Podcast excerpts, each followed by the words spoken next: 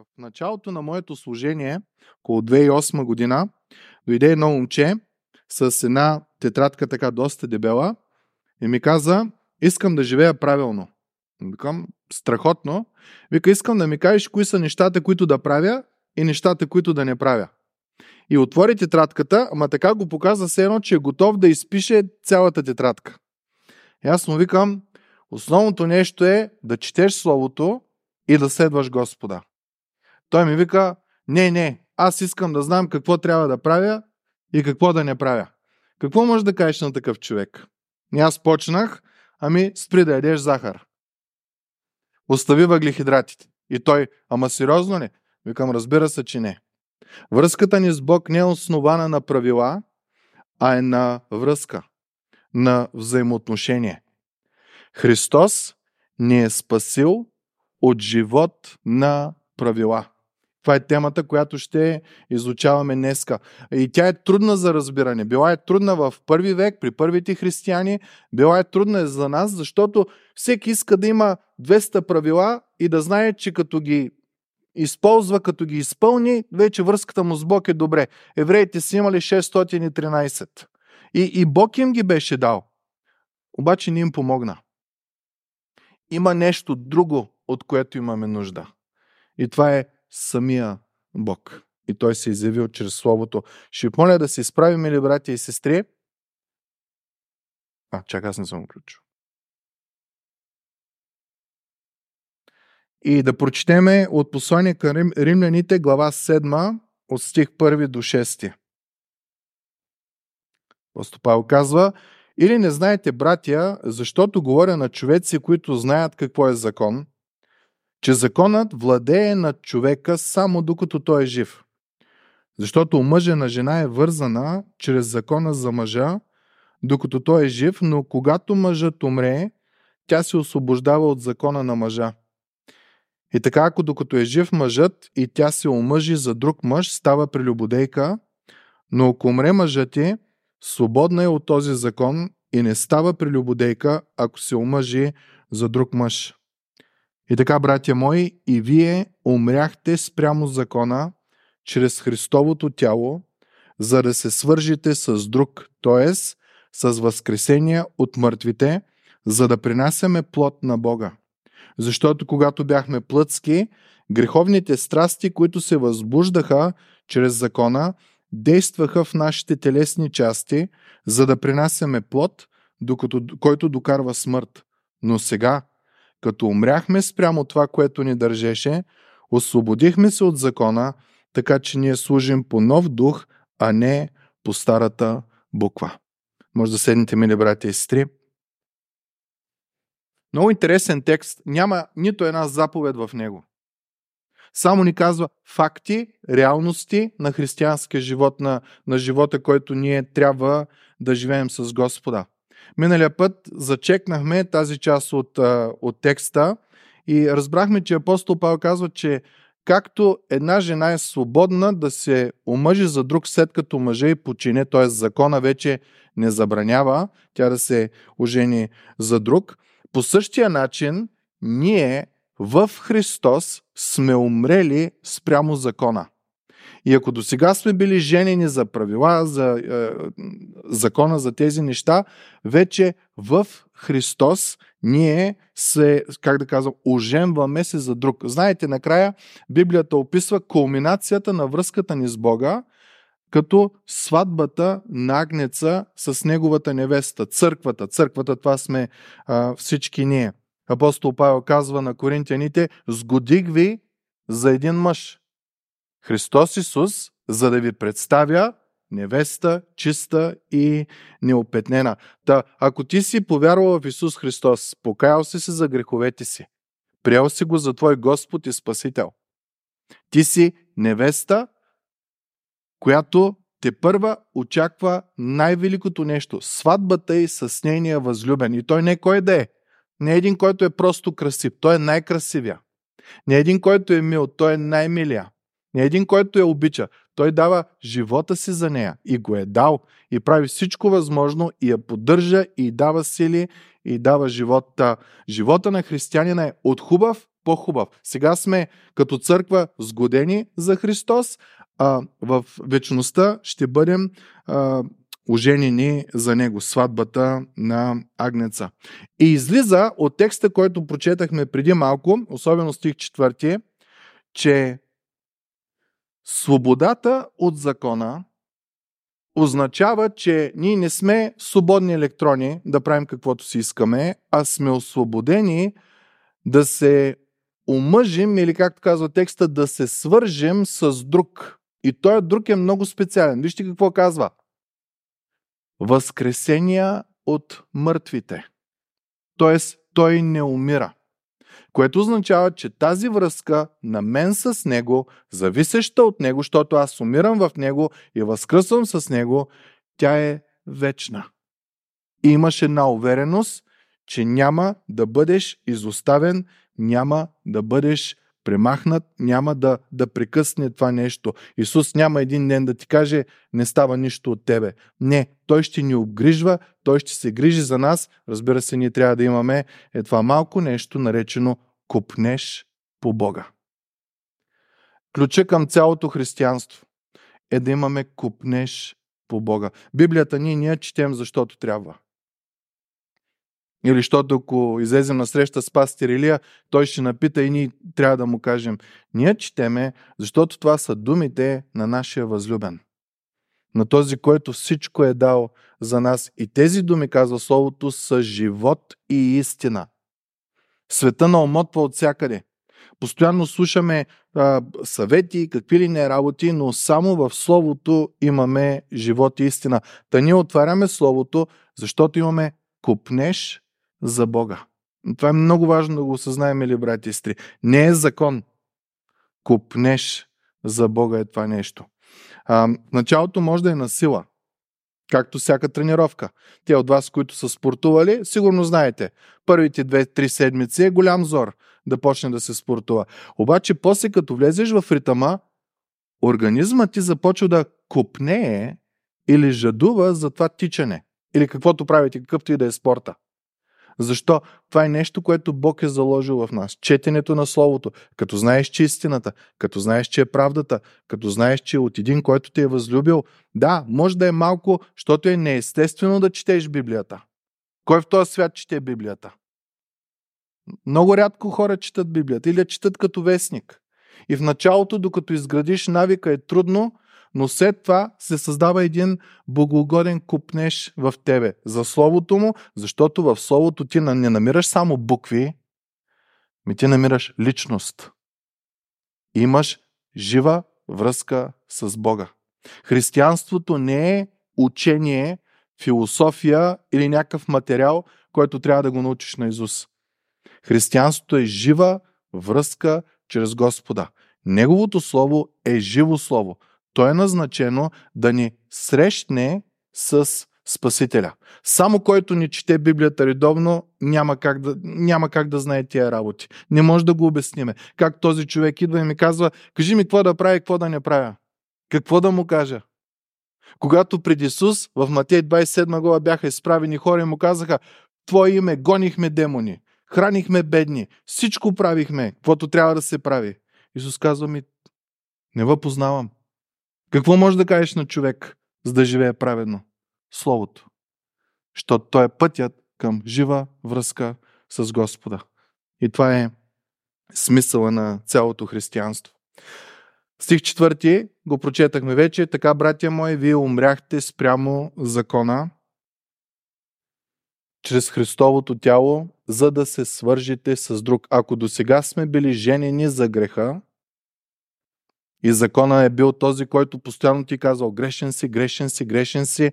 Мартин Лутер има една книга, казва се Робството на волята, която той казва, че ние преди да познаем Христос сме били роби и нищо друго, освен зло, не сме можели да правим. Дори мислите ни, намеренията ни, добри, дори добри да са били, те пак са били с нещо вътре, мотивът е бил грешен. Затова Бог не гледа на лице, какво си направил, той гледа на сърце. Какво е било вътре в сърцето ти, докато си го правил. Толкова е педантен Бог. И понеже е толкова педантен, за да бъдем спасени, какво направи той? дадени правила, които да следваме?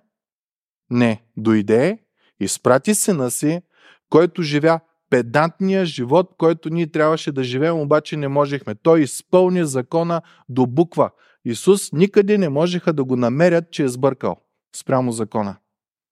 И след това, въпреки че живя съвършено закона, заради нас, пое нашата вина, понеже ние не можем да живеем закона както трябва, пое нашата вина върху себе си. И затова нашето спасение е изцяло на 100% Божие дело. Защо? Защото Бог е педантен. Като си върши работата, той изпипва до край. И благодарим на Бога за това.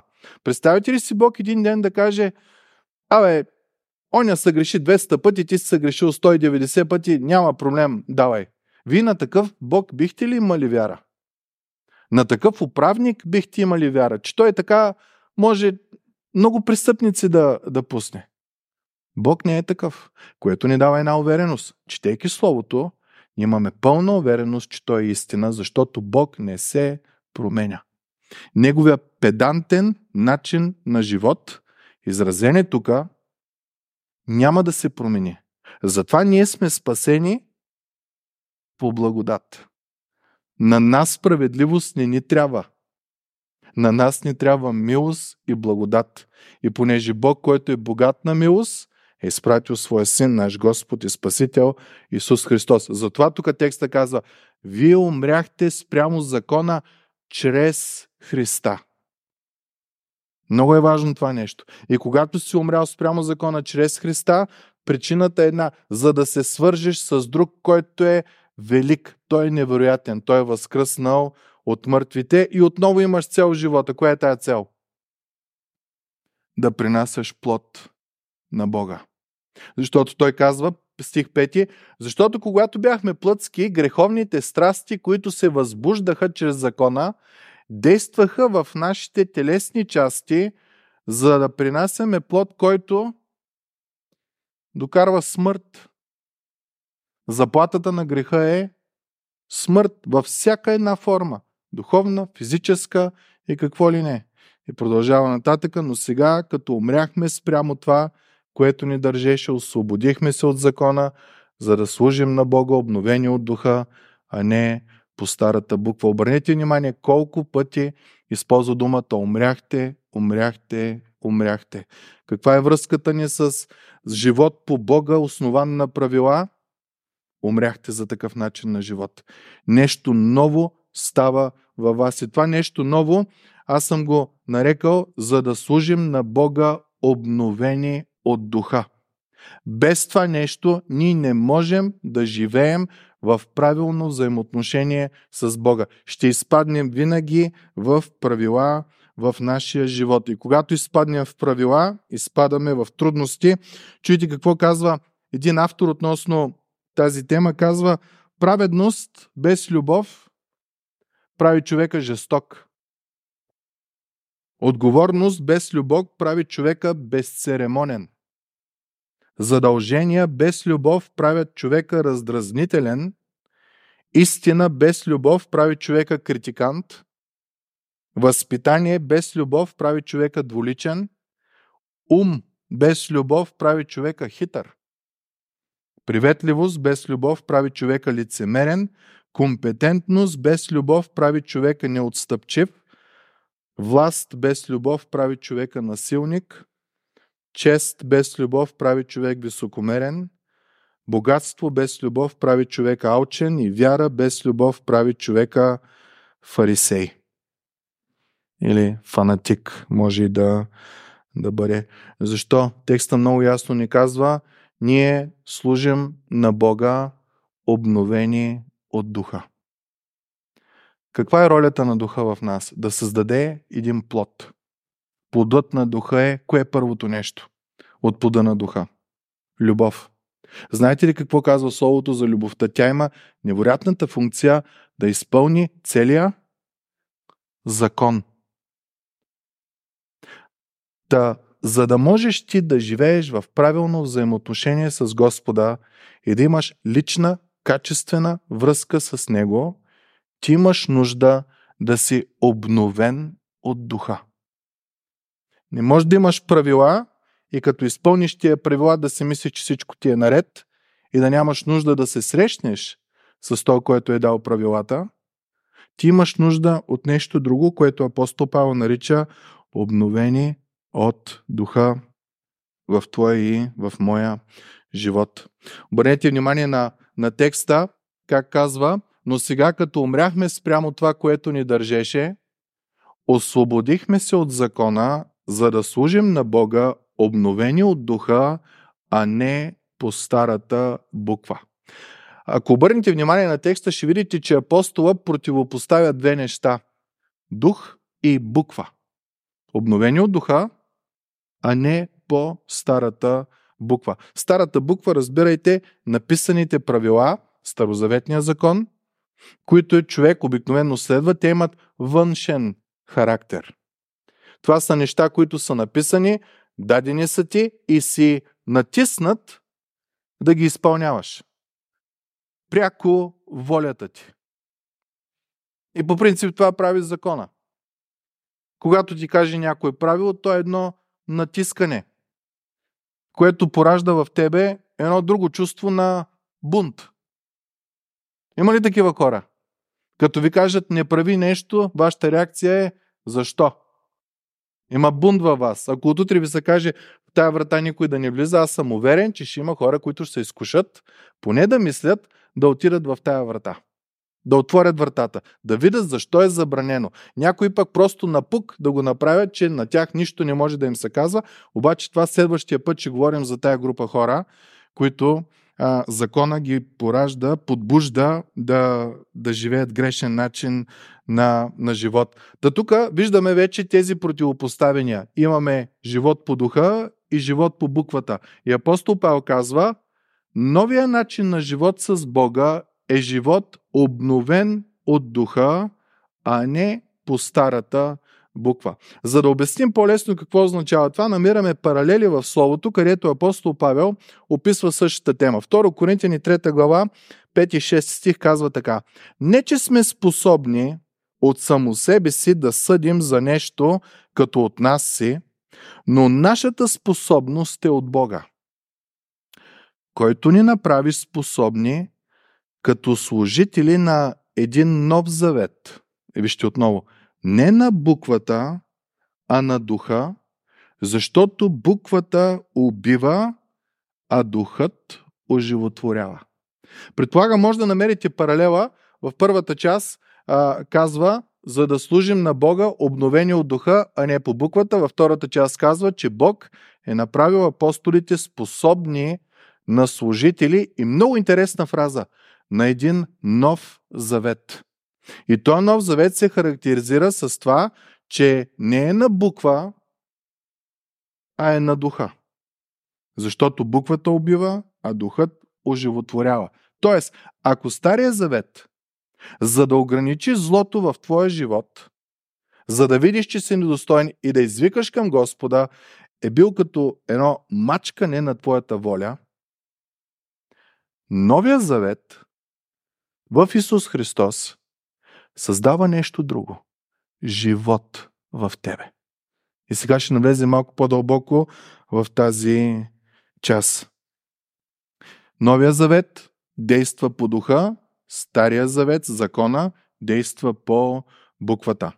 В Еремия 31 глава е може би класическия стих за така наречения Нов завет, който Бог прави с народа. Книгата Еврей го споменава много пъти и като сме изучавали Еврей, сме споменавали тази част. Нека да го, а, нека да го прочетем заедно. Ето и да дни, казва Господ, когато ще сключа с Израилевия дом и с Юдовия дом нов завет – не такъв завет, какъвто сключих с бащите им в деня, когато ги хванах за ръка, за да ги изведа от египетската земя, защото те престъпиха моя завет, поради което аз се отвърнах от тях, казва Господ, но ето завета, който ще сключа с Израилевия дом след онези дни, казва Господ, ще бъде такъв. Ще положа закона си във вътрешностите им и ще го напиша в сърцата им.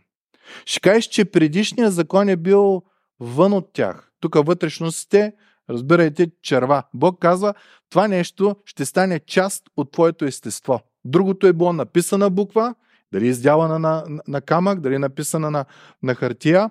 То е било нещо външно, което има за цел да те мачка. Господ казва, новия закон, новия завет, който ще бъде, ще бъде като плод. Той отвътре ще идва. Ще бъде написан на сърцето ти и ще бъде във вътрешностите и казва, аз ще бъда техен Бог, те ще бъдат мой народ. Стих 34. И няма вече да учат всеки ближния си и всеки брат си и да казват, познайте Господа, защото те всички ще ме познават, от най-малкия до най-големия между тях, казва Господ, защото ще простя беззаконието им и греха им няма да помня вече. Стария завет, буквата, външното и оперира с страх. Ако не направиш това, ще те накажа. Дори ще погледнем един стих, който казва, ако не се радваш на празника, ще те накажа. Представяте ли си? С закон е било заповядано да се радваш. Очевидно е, че това нещо не е влизало в сърцата на хората. Очевидно е, че малко от тях са били с новородение сърца. Законът е бил външен, нещо, което е трябвало да бъде върху тях. Но новия закон, казва Бог, ще е различен закон. Новия завет. Новото обещание, което ще сключа, сключа с тях. Закона ми няма да е на хартия, няма да е на плоча, няма да е на камък написано, ще бъде написан в сърцата им. Какво има в сърцата? Когато се влюбваме, нали, сърцето обикновено така го свързваме. Той новия закон ще бъде изпълнен с желание и с любов към Бога. Защо? Защото Бог ще им даде ново сърце. С старото сърце те не са можели да го направят. И, и какво казва Бог? Новата връзка на мене с хората, новия завет, няма да е основана на информация, която да научаваш, а ще е основана на жива връзка. Аз в тях и те в мене. Апостол Павел използва една страхотна фраза и да се намеря в него. Къде да се намериш? В Христос. По-нататък той казва, сараснах се с Христос и не вече аз живея, а Христос живее в мене. Това е новия завет. Нещо е станало. Не е само информация, която събираш. Не е само правила, които следват. Нещо отвътре се променя. И това е нещо, което Господ казва, че ще има нов дух, който ще направи това нещо да бъде реалност в живота им. 34 стих казва И няма вече да учат всеки ближния си и всеки брат си да казват Познай Господа, защото всички ще имат лична връзка с мене. Всички ще ме познаят. И причината е една. Бог я дава. Защото ще простя беззаконието им, не покрия, ще простя и грехът им няма да помня вече. Така какво разбираме до тук? Новия завет, който Бог прави, между другото, ние сме в този нов завет. Новия завет, който Бог прави, е чрез Исус Христос. И Бог дава изходен път, не като покрива греха. В Стария завет това е било. Греха си бил покрит до идването на Христос. Така ни казва книгата а, Еврей. Сега в Христос, в Неговата жертва, ние сме измити от греха. Ние сме чисти, защото Бог ни е очистил чрез кръвта на нашия Господ и Спасител Исус Христос. Ние вече умираме и възкръсваме с Христос. Новия завет е основан на лична връзка с Бог, след като Той ни е очистил. Защото при Него не може да има нищо мръсно. Ние няма как да стигнем до там. Затова Бог казва, ще стане нещо ново. Аз ще ги очистя, ще имат ново. В сърцата им ще бъде закона за който говоря. Което означава, че за първи път в човешката история човек ще жадува да бъде угоден на Господа. Отвътре ще му идва. Защо? Ново сърце. Новороден, различен човек. Старото премина, всичко стана ново. Чуйте какво а, Второзаконие 28 глава казва. Бог казва, понеже не си служил на Господа твоя Бог, с веселие и на драго сърце, поради изобилието на всичко, затова ще слугуваш на неприятелите си и Бог почва да изрежда как ще го накаже. В Стария завет с закон е било дадено да, да се радваш в Господа. Защото сърцето, сърцето не е променено. Не идва отвътре. И Бог казва, идва дни и ще сключа нов завет, нов закон с тях.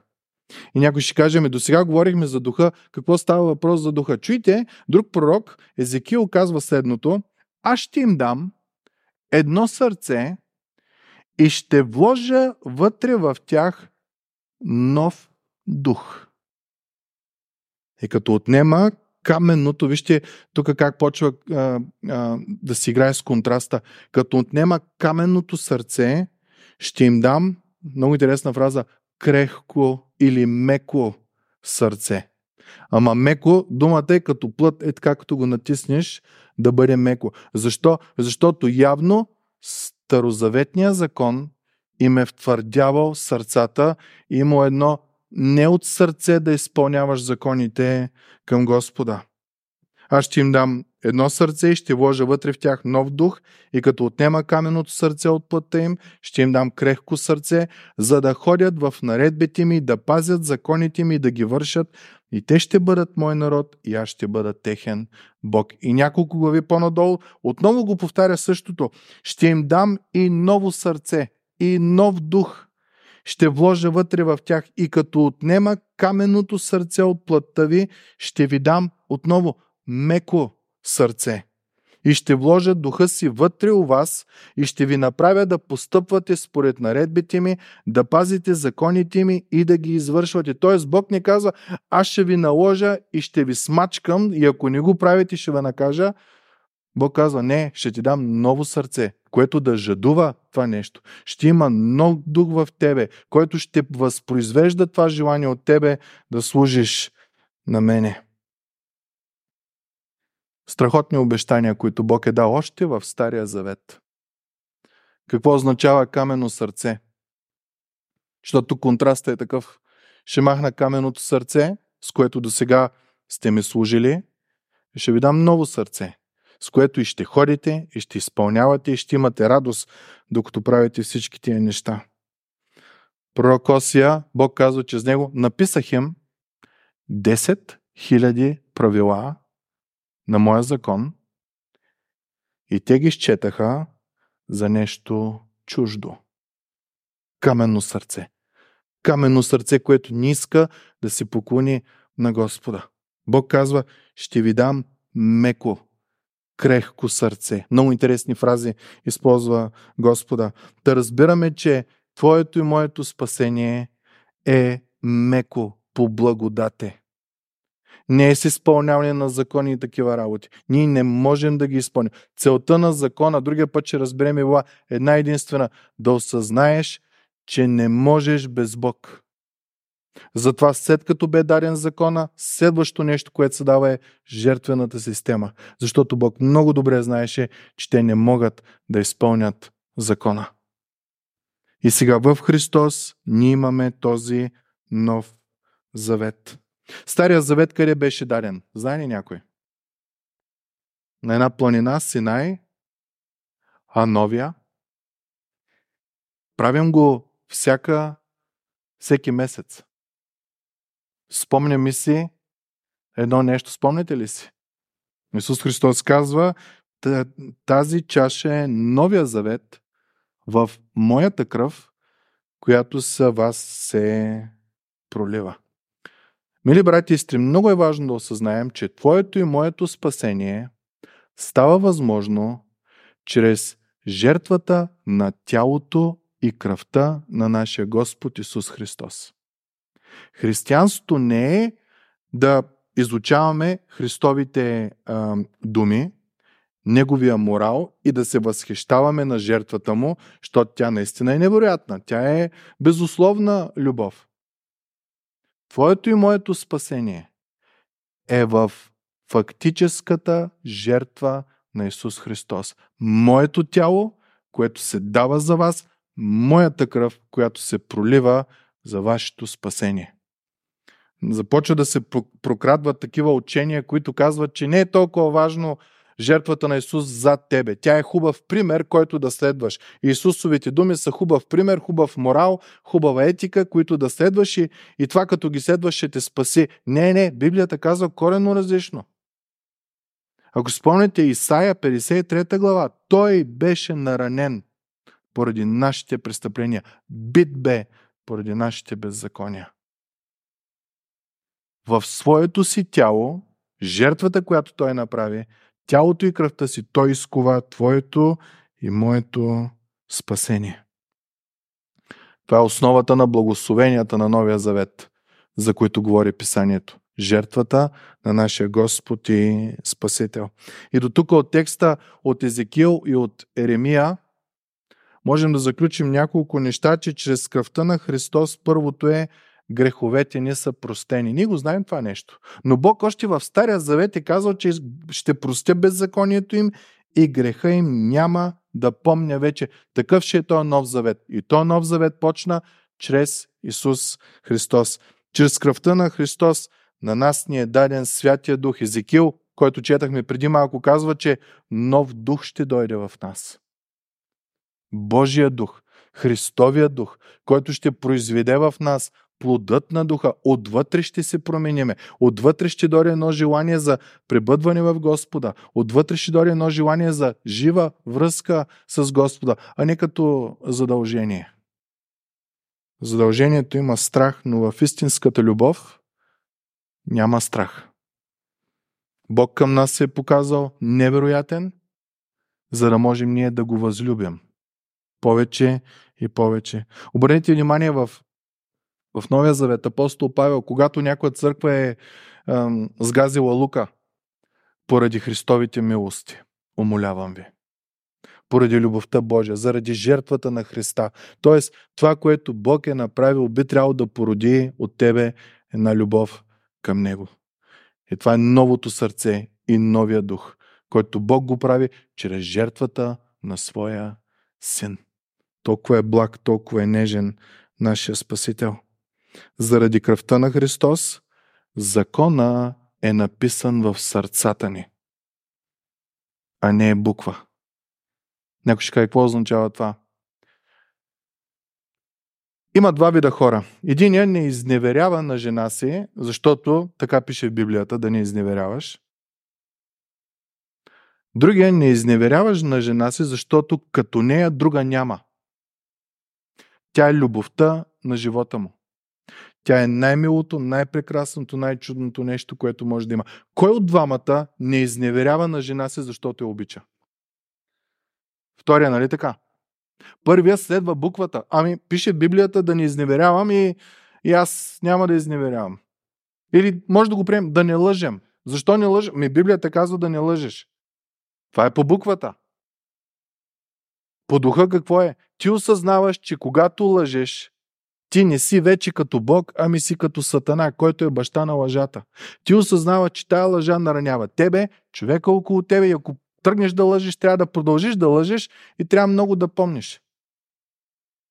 И разбирате ли какво е по буква и какво е по, по дух да спазваш закон? Примерите не са изчерпателни, признавам. Но много често някои християни са, просто защото пише в десете Божи заповеди, те затова не го правят. Те не са имали лична връзка с Господа. И да си кажат, как аз ще съгреша на моя Бог. Спомните ли си Йосиф? Една жена го изнудваше, изнудваше да приспи с нея, изнудваше да приспи с нея. И първото нещо, което той каза, как аз ще съгреша против моя Бог. И след това каза против съпруга ти. Йосиф имаше сърце за Бога. Йосиф имаше жива връзка с Бога. Тая кръв на нашия Господ и Спасител Исус Христос, книгата Еврей казва, е кръвта на вечният завет. Той е нов завет, е вечен. Няма да има трети завет, няма да има нищо друго. И ако можем отново да се върнем към стих 6 на 7 глава, казва, но сега като умряхме за закона, с който бяхме свързани, Стария завет, законната му част, правилата, изискванията, които те тъпчат, които те мачкат, сега ние се освободихме. Страхотна фраза. Освободихте се да служиш на Бога с нов дух. С стария не можеш. С нов дух, който Бог ти го дава, святия му дух, а не по старата буква на закона. Какво разбираме до тук, мили брати и сестри? Ние сме купени, откупени и изкупени с цена. Апостол Петър казва, не с злато и сребро. Всичките диаманти, платина, каквото и да се сети на цялата Вселена, не само на Земята, една душа не могат да изкупят. Но с скъпоценната кръв на нашия Господ и Спасител, като агнец, който е безгрешен. Тоест, първото е, ние сме специални. Изкупени сме с кръвта на Божия син. Второто, по-важното е, той е още по-специален. Той е нашият бисер. Той е нашето съкровище, което като осъзнаем какво е направил за нас, продаваме всичко, отказваме се от всичко, слагаме го на второ място. Само Христа да придобия и да се намеря в Него, както казва апостол Павел. Свободата от закона става само в Христос. Защото поражда в тебе Христоподобен дух. Исус, когато дойде на земята, спомняте ли си какво каза? Моята храна е да върша Божията воля. Всичко, което правя, го правя за... Аз не говоря нищо от себе си. Това, което чувам, това говоря и накрая това, което Господ ми казва. Жива връзка. Жива връзка. Това е твоята и моята радост, която имаме в този нов завет. Чрез Христос не хванати, вързани за закона, а свободни, ние имаме възможност за жива връзка с Бога. Ако нямаш Христос и тръгнеш да се освобождаваш от закона, ще стане това, което го четахме в началото. Любов, ами задължения без любов правят човека безцеремонен. И вместо да изпълняваме закона, ние ставаме законно нарушители. Третото нещо е, ние служим на Бог по нов начин. Не чрез буквата, а чрез духа. Осъзнаваш какво Той е направил за тебе. Осъзнаваш милостта Му, любовта Му, благодатта Му. Библията казва, тялото ти е храм на Святия Дух. Той пребъдва в тебе. И заради тая връзка на духа, който Бог дава в нас, ние не познаваме Бог като първата заповед, а ние го познаваме като личност, като личност. Жива, истинска връзка, истинска любов, истинско взаимоотношение. И последното, най-важното, може би най-важното според текста, най-важното, Божия закон е записан в сърцата ти. В твоето и в моето сърце нещо се променя, нещо става ново. Бог казва ново сърце и нов дух, нов завет, чрез моя син Исус Христос. И затова апостол Павел в Евреи казва, а в Римляни казва, и така, братя мои, вие умряхте спрямо закона чрез Христовото тяло, за да се свържите с друг, т.е. с възкресения от мъртвите, за да принасяме плод на Бога. Господа ни благослови, мили брати и сестри. Текстът е малко труден, Но се надявам да, да осъзнаем привилегията, която имаме за взаимоотношение, лична връзка с Господа. И че Бог е инициатора на това нещо. Ние няма да го пожелаем това нещо. Докато не ни бъде дадено ново сърце и нов дух. Та нека бъде един момент на, на изследване на себе си. Имам ли аз купнеш към Бога? Имам ли купнеш да чета Словото, да бъда угоден на Него, да изпълнявам ам, живота, закона, който Той ми е дал? Или едно правило, което го правя всеки път. Оф, сега трябва да чета Библията, оф, сега трябва да се моля, оф, ако ги нямаше десете Божи заповеди, толкова лесен ще да ми е живота. Или, или един купнеш. Една радост. Да, да дочакаш да имаш свободно време, което да е Божието време в твоя живот и да отвориш Библията във всяка една секунда, освен във времето, което си отделил за Господа. Да пребъдваш в Него, да се радваш в Него.